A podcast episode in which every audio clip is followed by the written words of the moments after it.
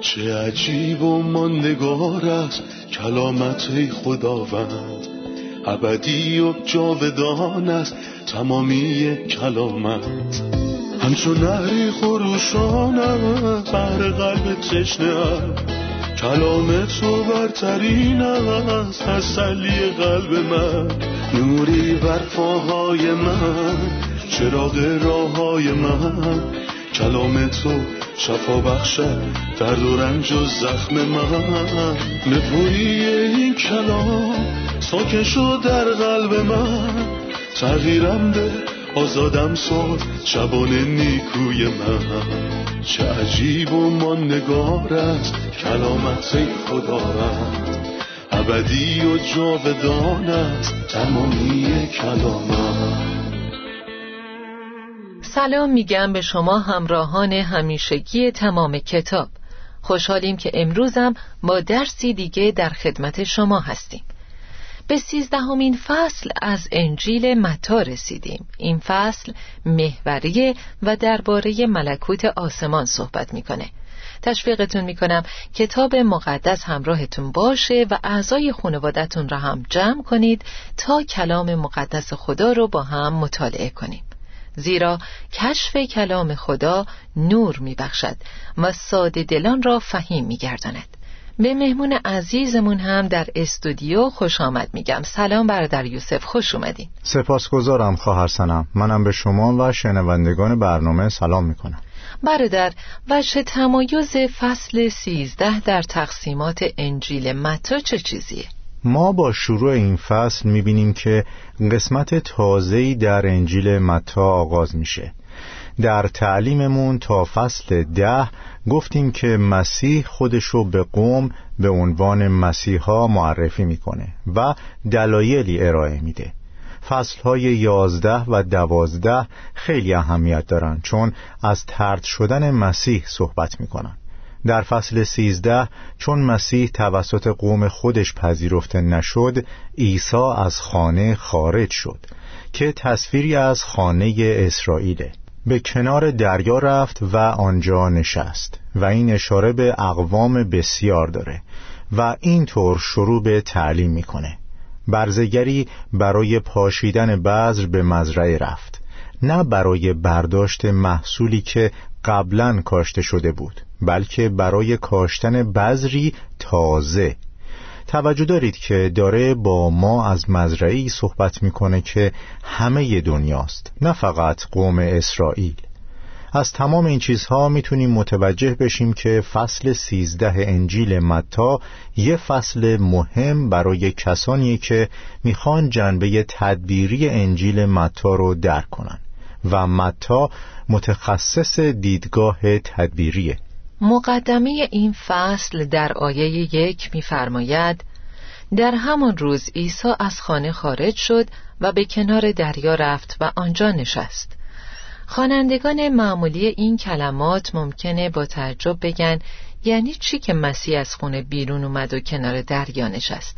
ولی روح القدس از این واژه ها هدفی داره. درسته. اول باید از خودمون بپرسیم که در کتاب مقدس چه می‌بینیم هر چیز پایانی دارد اما کلام تو بی انتهاست برای خیلیا کلام خدا مثل کلام انسانه اما در حقیقت کلام خدا بسیار فراتر از کلام انسانه. کلام خدا می‌فرماید در همان روز. در چه روزی؟ در روزی که قوم مرتکب گناه نابخشودنی شدند. روزی که خداوند ارتباط طبیعی خودشو با مادر و برادرانش قطع کرد. او فرمود هر که اراده پدر آسمانی مرا انجام دهد برادر من خواهر من و مادر من است. در همان روز عیسی از خانه خارج شد. خونه که در اینجا و قبل و بعد بهش اشاره شده مطابق با فصل ده خاندان اسرائیله. بلکه نزد گوسفندان گم شده خاندان اسرائیل بروید.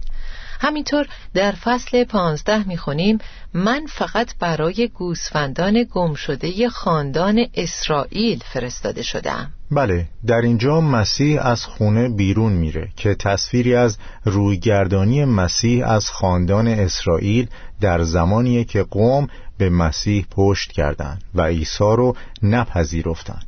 و تصمیم گرفتن مسیح رو بکشن. به کنار دریا رفت و آنجا نشست. و ملاحظه کنین که در ادامه میگه جمعیت زیادی به دور او جمع شد. به طوری که او مجبور گردید سوار قایقی شده در آن بنشیند. بله دیگه گفتگوی مستقیمی بین مسیح و قوم وجود نداشت. چون از اونا جدا شده بود. بنابراین او نشست چون کارو تموم کرده بود. در این تصویر می‌بینیم که عیسی نشسته بود در حالی که اونها ایستاده بودند. ما همچنان در این دنیا هستیم و نقش خودمون رو ایفا می‌کنیم. پس این واژه معمولی دلالتهای متفاوتی داره و این ویژگی برازنده کلام خداست. هر چیز پایانی دارد. اما کلام تو بی انتهاست. پس خونه نمادی از قومه و دریا نمادی از امتها. مسیح قوم رو ترک کرد و پیش امتها رفت و بعد از اینکه کارش رو تموم کرد نشست و یه فاصله بین او و جمعیت بود. و دلیلش اینه که در حال حاضر عیسی بالاتر از همه در آسمان هست بنابراین در این کلمات معانی زیادی وجود دارند. مسیح با اولین مثل آغاز کرد. نوشته شده عیسی مطالب بسیاری را با مثل به آنها گفت. او فرمود برزگری برای پاشیدن بذر به مزرعه رفت. وقتی مشغول پاشیدن بذر در مزرعه بود بعضی از دانه ها در وسط راه افتادند و پرندگان آمده آنها را خوردند. بعضی از دانه ها روی سنگلاخ افتادند. و چون زمین عمقی نداشت زود سبز شدند. اما وقتی خورشید بر آنها تابید همه سوختند و چون ریشه نداشتند خشک شدند. بعضی از دانه ها به داخل خارها افتادند و خارها رشد کرده آنها را خفه کردند. بعضی از دانه ها در خاک خوب افتادند و از هر دانه صد یا شست یا سی دانه به دست آمد. هر که گوش شنوا دارد بشنود. قبل از پرداختن به جزئیات مسئله اول لطفا درباره عبارت پادشاهی آسمان توضیح بدید. در این فصل تمام این هفت مثل چه توضیحی درباره پادشاهی آسمان به ما میدن؟ پادشاهی آسمان یکی از اصطلاحاتیه که ازش سوء تعبیر شده. بعضی ها پادشاهی آسمان رو با خود آسمان یکی می‌دونن که طبیعتا این درست نیست چرا؟ چون وقتی مثلا می‌خونیم پس ملکوت آسمان مانند ده باکره خواهد بود پنج باکره دانا و پنج باکره نادان آیا در آسمان افراد نادان وجود دارند؟ هرگز آیا مطابق با مثالهای پادشاهی آسمان در متا فصل هجده خادم شریر در آسمان وجود داره؟ نه پس پادشاهی آسمان یک قلمرو در زمینه که ظاهرا در زمین و باطنا در آسمانه در این پادشاهی علف و گندم هر دو وجود دارند درست شبیه دومین مثلی که مسیح گفت. در این دسته از مثلها علفها نمادی از شریران و فرزندان شریران و گندم نشانه فرزندان ملکوته. بنابراین هر دو با هم هستند. ایمانداران و بی ایمانان امروزه هر دو در قلمرو زمین زندگی می کنند که ما بهش میگیم ملکوت آسمان یا ساده تر بگم مسیحیت همگانی در این مسیحیت آیا ایمانداری وجود داره؟ البته همه جا و در هر فرقه هستند آیا بی ایمانان هم هستند؟ البته اونها هم همه جا و در هر فرقه هستند پس می‌تونیم بگیم که کلیسای واقعی بخشی از ملکوته چون ملکوت وسیع تر از کلیساست. این ملکوت یه قلمروه که قانون آسمان رو تشخیص میده و وقتی پتروس کلیدها رو گرفت نه کلیدهای کلیسا رو گرفت و نه کلیدهای آسمانو بلکه کلیدهای ملکوت آسمانو تا در و برای همه کسانی که وارد این دایره وسیع میشن باز کنه. چون برای ورود به ملکوت و پیوستن به کلیسا می‌خونیم و خداوند هر روز کسانی را که نجات میافتند به جمع ایشان میافزود. کتاب مقدس واضحه. درسته. بسیار خوب. این قسمت که در رابطه با پادشاهی آسمانه چه ارتباطی با این مسئله ها داره؟ پادشاهی آسمان با کلیسا فرق داره. من به تفاوت زمانی و مکانی اون اشاره می کنم همینطور به وسعت اون در مکان و زمان. پادشاهی آسمان با مرگ و رستاخیز مسیح و صعود او آغاز شد. وقتی مسیح صعود کرد ملکوت شروع به گسترش کرد. و با ظهور دوباره مسیح در جلال و قوت تمام میشه. یعنی دوره زمانی پادشاهی آسمان در زمین بیشتر از عمر کلیساست که در پنتیکاست آغاز شد. یعنی روز نزول روح القدس و پایانش هم در روبوده شدن کلیساست. بنابراین قبل از کلیسا شروع شده و بعد از کلیسا هم ادامه خواهد داشت. این پادشاهی آسمانه و همونطور که قبلا گفتیم پادشاهی آسمان دایره وسیع تریه چون با همه اعتراف کنندگان سر و کار داره. چه اعتراف از ته دل باشه یا فقط یه اعتراف زبانی باشه؟ ممنونم. لطفا درباره اولین مثل که من خوندم توضیح بدید.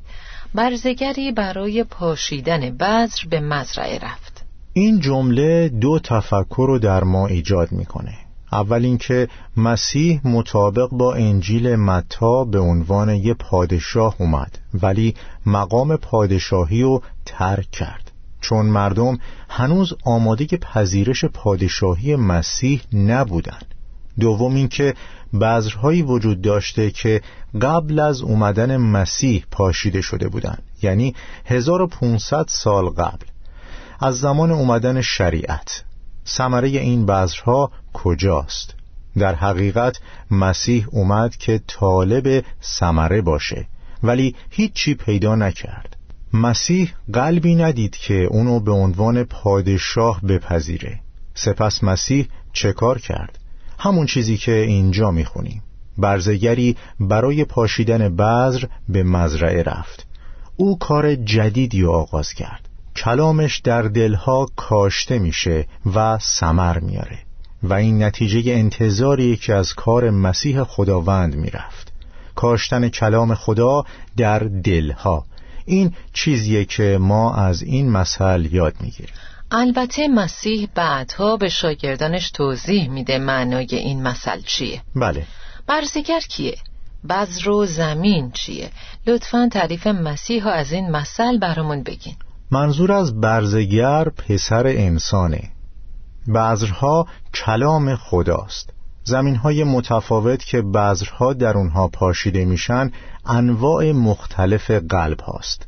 در قلب سرسختی وجود داره که مثل راهه جایی که پرنده ها میان و کلامو میدزدن. همینطور در قلب احساساتی وجود داره که حساس و زود تأثیر می‌گیره. ولی به همون سرعت که احساساتی میشه به همون سرعت هم سرد میشه. و اصطلاحا بهشون میگن دل آلمینیومی چون به سرعت سرد و گرم میشن.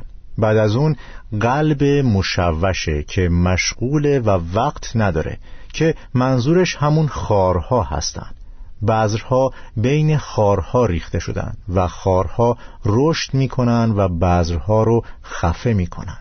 ولی یه خاک خوب هم هست و قلبهای خوبی هم هستند که میپذیرن و کلام و درک می‌کنن و با صبر سمر میارن.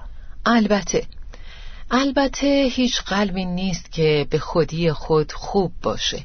ولی این کار بیل و شخمه که زمین رو آماده می‌کنه و کار روح القدس در انسان اونو آماده می‌کنه تا کلام و مکاشفه خدا رو بپذیره. هیچ بنی آدمی وجود نداره که زمین نیکو در ذاتش داشته باشه در آیه ده و یازده می‌خونیم بعد از آن شاگردان نزد عیسی آمده از او پرسیدند چرا به صورت مثل برای آنها صحبت می کنی؟ عیسی در جواب فرمود قدرت درک اسرار پادشاهی آسمان به شما عطا شده اما به آنها عطا نشده است اصطلاح اسرار پادشاهی آسمان به چه معناست؟ در نبوتهای عهد عتیق واضحه که آسمان بر زمین حاکم بوده. ساده ترین مثل در دانیال فصلهای دو و هفت هست. ولی اسرار پادشاهی آسمان چیزهایی هستند که مثلا در مزمور 78 دربارشون نوشته دهان خود را به مثل خواهم گشود. و معماهای کهن را بر زبان جاری خواهم کرد. همین آیه در ادامه فصل سیزده متا ذکر شده. این یعنی معماهایی هستند که در عهد عتیق اعلان نشدند. به عنوان مثال مزرعی که کلام خدا در اون کاشته شده تنها بنی اسرائیل نیست بلکه تمام دنیاست. موضوع دیگه اینه که مسیح الان به صورت فیزیکی سلطنت نمی‌کنه بلکه او در آسمانه و هیچ چشمی مسیح رو نمی‌بینه. این یکی از اسراریه که در دوره فیض وجود داره. در خلال دوران پادشاهی علنی شریر هر صبح نابود میشه. اما اینجا می‌خونیم اجازه دهید هر دو رشد کنند تا وقت درو برسد.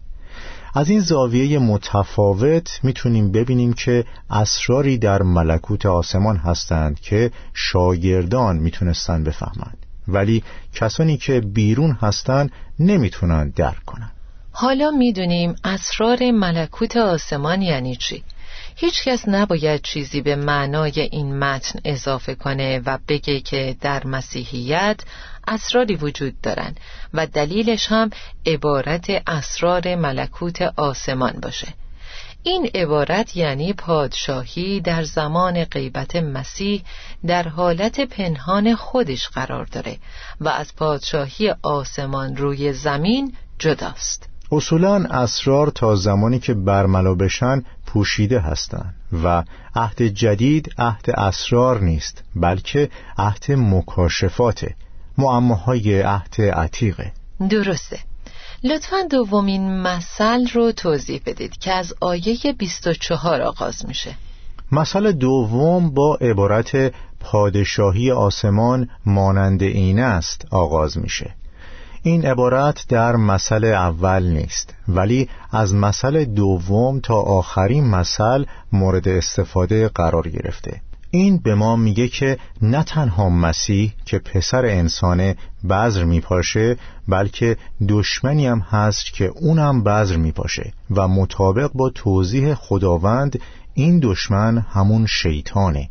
شیطان بذر فساد میپاشه که تلخه ها هستند در دوران امپراتوری روم این کار خیلی متداول بود چون بحران بزرگی در نتیجه این خطر ساده ایجاد شد یعنی شما می‌تونستین به سادگی مقداری بذر تلخه در مزرعه شخصی که دشمن شما بود بپاشین بعد تلخه ها رشد می‌کردند و مانع رشد گندم ها می و خطر بزرگی به وجود می آوردن. مسیح توضیح داد که شیطان کسیه که این بذر فاسد و میکاره. مسیح فرمود که محصول خوب فرزندان ملکوت هستند در حالی که محصول شریر همون تلخه ها یا فرزندان شریر هستند. مسیح فرمود که تلخه ها را جمع نکنید چون ممکن است در موقع جمع کردن آنها گندم ها را نیز از ریشه بکنید. اجازه بدین هر دو رشد کنند تا وقت درو برسه و امروز هم همین اتفاق میافته.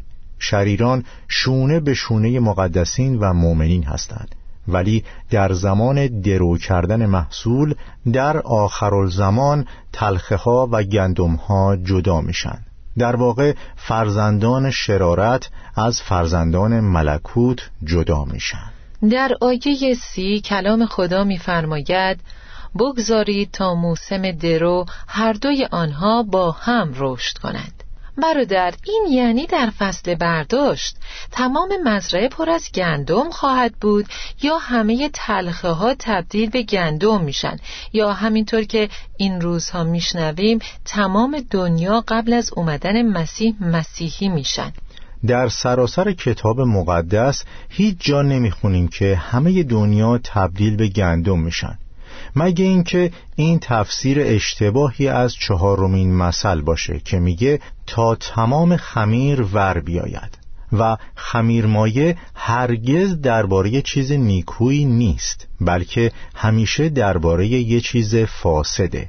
در اینجا روشنه که تلخه ها و گندم ها برای درو آماده شدن. هرگز زمانی نخواهد بود که تمام دنیا ایمان بیارن. مگه زمانی که مسیح برگرده و سلطنت کنه. مسیح در ملکوتش هر کسی که در پادشاهی او باعث لغزش شود و همینطور همه بدکاران را جمع می کند و در کوره مشتعل خواهد افکند. و در طی سلطنت عمومی مسیح تمام دنیا به طرف مسیح میان.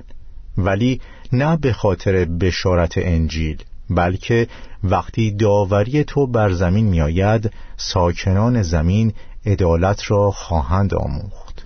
بسیار خوب. بعدش مسئله سوم داریم که از آیه سی و یک آغاز میشه.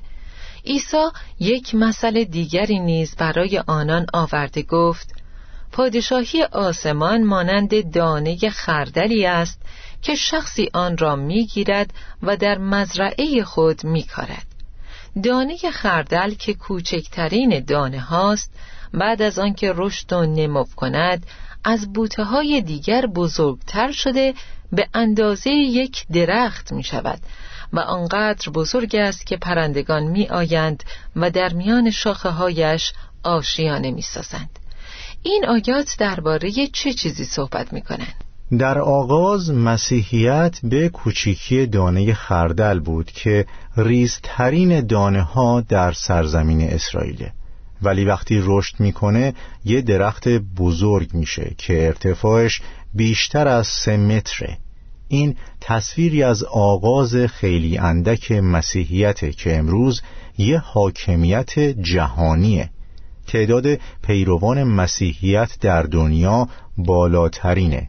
البته این به معنای این نیست که همشون ایماندار هستند بلکه تعداد زیادی از اونها همون شریرانی هستند که در مسئله دوم عرض کردیم یعنی تلخه ها بله در ادامه عیسی درباره خمیرمایه صحبت می‌کنه. لطفا درباره خمیرمایه توضیح بدین. مسئله خمیرمایه دقیقا مخالف منظور مسیح تفسیر شده. در اینجا برداشتی اشتباه از خمیرمایه‌ای که اون زن پنهان می‌کنه انجام شده. چرا که خمیرمایه رو به عنوان انجیل در نظر گرفتن. و اگه خمیرمایه انجیله پس چرا پنهانش کرد؟ این قسمت از آیه که میگه تا تمام خمیر ور بیاید رو اینطور تفسیر می‌کنن که تمام دنیا مسیحی میشن. در حالی که پولس به سراحت میگه که در زمانهای آخر برخی از ایمان دست خواهند کشید. همچنین در بدی پیش خواهند رفت فریب خواهند داد و فریب خواهند خورد. پس این تعلیم عجیب و از کجا آوردن که هیچ مدرکی نداره؟ خمیرمایه در تمام کتاب مقدس تصویری از شرارته و بدبختانه شرارت وارد تعالیم مسیحی هم شده. ولی خدا رو شکر که هیچ کس نمی‌تونه کتاب مقدس رو که شامل حقیقته تحریف کنه. شاید این یه راز و یه دلیل برای حملات بی سابقه شیطان علیه کلام خدا باشه. ممنونم بردر یوسف. استراحتی می‌کنیم و بر میگردیم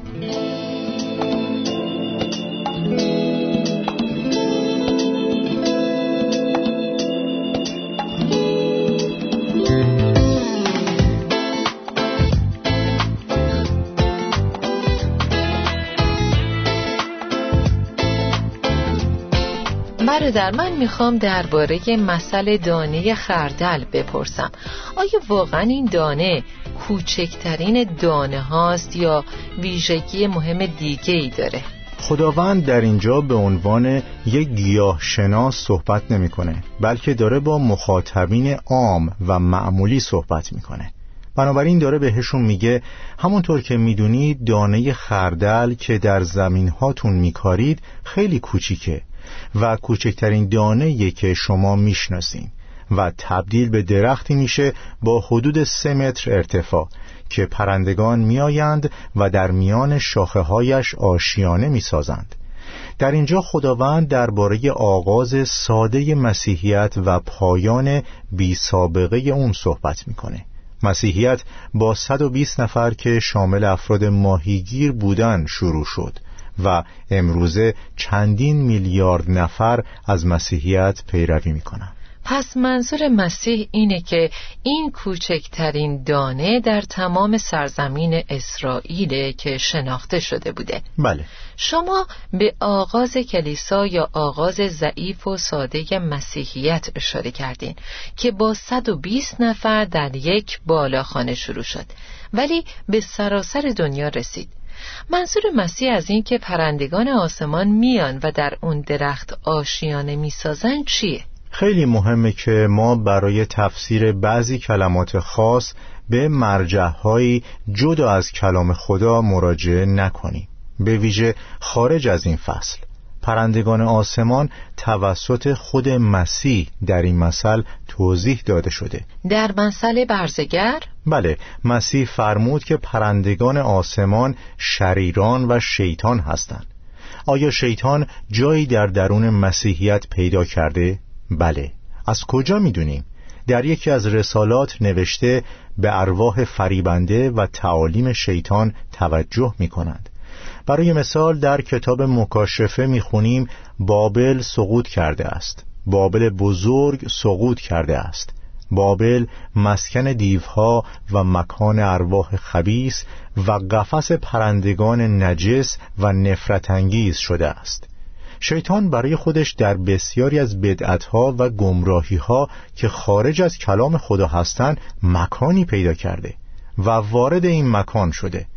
در مکاشفه درباره کلیسای تیاتیرا می‌خونیم که عمقهای شیطان را نشناخته. و در نامه به کلیسای اسمیرنا از عبارت کنیسه شیطان استفاده شده.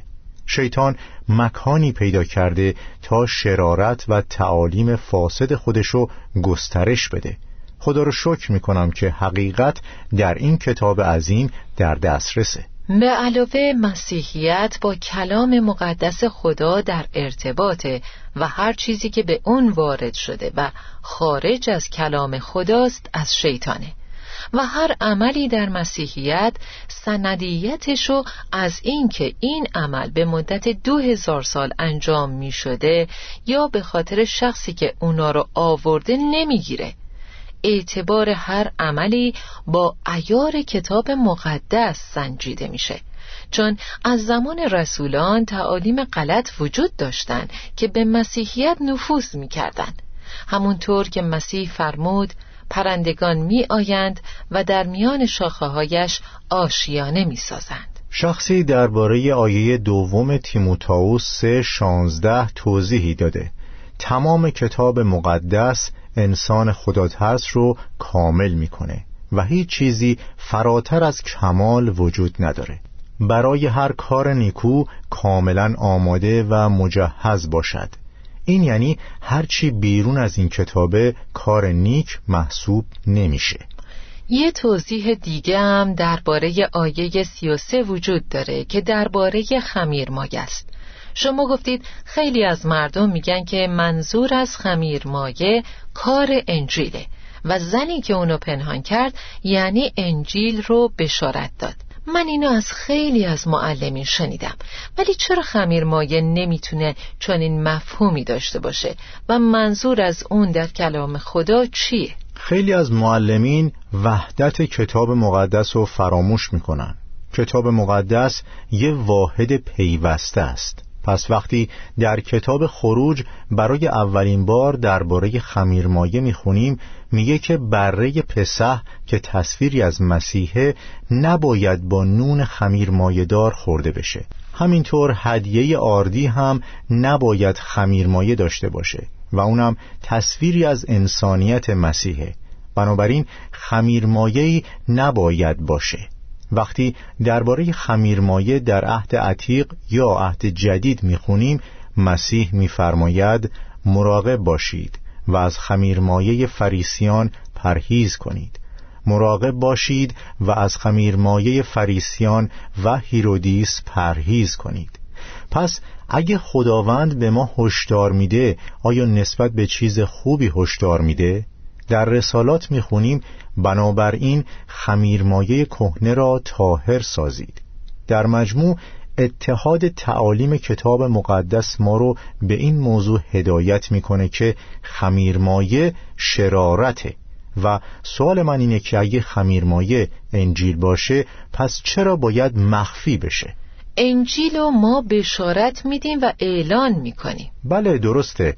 در زمان مناسب شهادت داده می شود ولی چیزی که پنهان میشه همونطور که در دوم پتروس فصل دو می‌خونیم مخفیانه تعالیم غلط خواهند آورد. بنابراین مثل درباره گسترش انجیل صحبت نمی‌کنه بلکه از تعالیم غلط میگه که مخفیانه در دستهای معلمین دروغینه.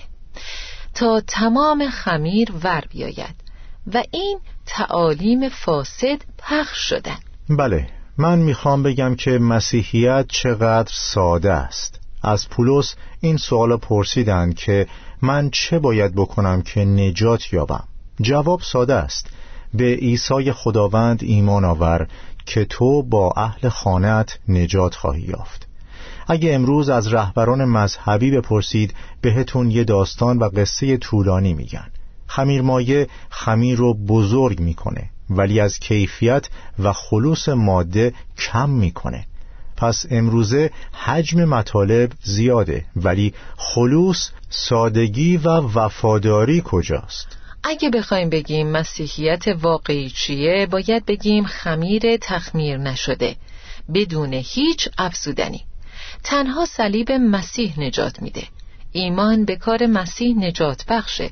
هیچ واسطه بین خدا و انسان نیست مگر عیسی مسیح. این خمیر کامل و بدون خمیر مایه است. اگه بهش خمیر مایه بزنیم اون وقت مسیح هم میشه مثل بقیه و از اهمیت صلیب کاسته میشه و ایمان هم نیازمند اعمال انسانی خواهد بود. بنابراین خمیرمایه شرارت و نباید باشه. خواهر سنم توجه داشته باشید که خمیرمایه حجم خمیر رو کم کم بزرگ می‌کنه. بیشتر از دو هزار ساله که تعالیم غلط به مسیحیت رخنه کردن و چیزهایی هم بهش اضافه شده. به همین دلیل نمی‌تونیم اضافات رو حذف کنیم. ولی میشه باز چیزهایی اضافه کرد. پس مسیحیت داره از خلوص اولیش که در کتاب مقدسه دور میشه. تصویر خمیر بدون خمیر مایه رو فقط در کتاب مقدس می‌تونیم ببینیم. هرچی به کتاب مقدس اضافه بشه خمیر مایه است. بله واقعا. ممنونم برادر یوسف. مسئله های دیگه هم هستن که به امید خدا در قسمت بعدی بررسی می‌کنیم. و خلاصه ای از هفت مسئله مربوط به پادشاهی آسمان رو ارائه می‌کنیم. آمین. اجازه بدیم با عزیزانمون مرور کنیم که از این قسمت چه آموختیم فهمیدیم پادشاهی آسمان قلمرو مسیحه که به طور عام بهش مسیحیت میگیم. از زمان صعود مسیح آغاز شد و با ظهور پرجلال مسیح پایان خواهد یافت. این پادشاهی با کلیسا که در پنتیکاست آغاز شد فرق داره و با ربوده شدن اون تمام میشه. از زمین گرفته میشه و به آسمان برده میشه. یاد گرفتیم که اسرار پادشاهی آسمان پنهان بودن این پادشاهی در قیاب مسیحه. ممنونم برادر یوسف. خدا شما رو برکت بده. همینطور به شما ممنونم.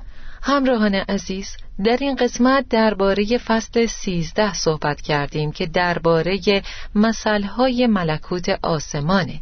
این فصل درباره پادشاهی پنهان در قیاب مسیح میگه که الان در آسمان نزد خدای پدره. فهمیدیم که برزگری برای پاشیدن بذر به مزرعه رفت. این ما رو در برابر یه درس بسیار مهم قرار میده که هر زمان به کلام خدا گوش میدیم کلام مقدس خدا رو میشنویم بهش بگیم خداوندا. زمین دل منو شخم بزن و فیض بده که در کلام تو بمونم و کلام تو را در دل نگاه میدارم تا مرتکب گناه نشوم. تا برنامه بعد خدا نگهدارتون. چه عجیب و ماندگار است کلامت خداوند. ابدی و جاودان است تمامی کلامت. همچون نهری خروشان است بر قلب تشنه کلام تو برترین است تسلی قلب من. نوری بر پاهای من چراغ راه های من. کلام تو شفا بخشد درد و رنج و زخم من. نپوری این کلام ساکن شد در قلب من. تغییرم ده آزادم ساد شبان نیکوی من. چه عجیب و ماندگار است کلامت خدا رد ابدی و جاودان است تمامی کلامت.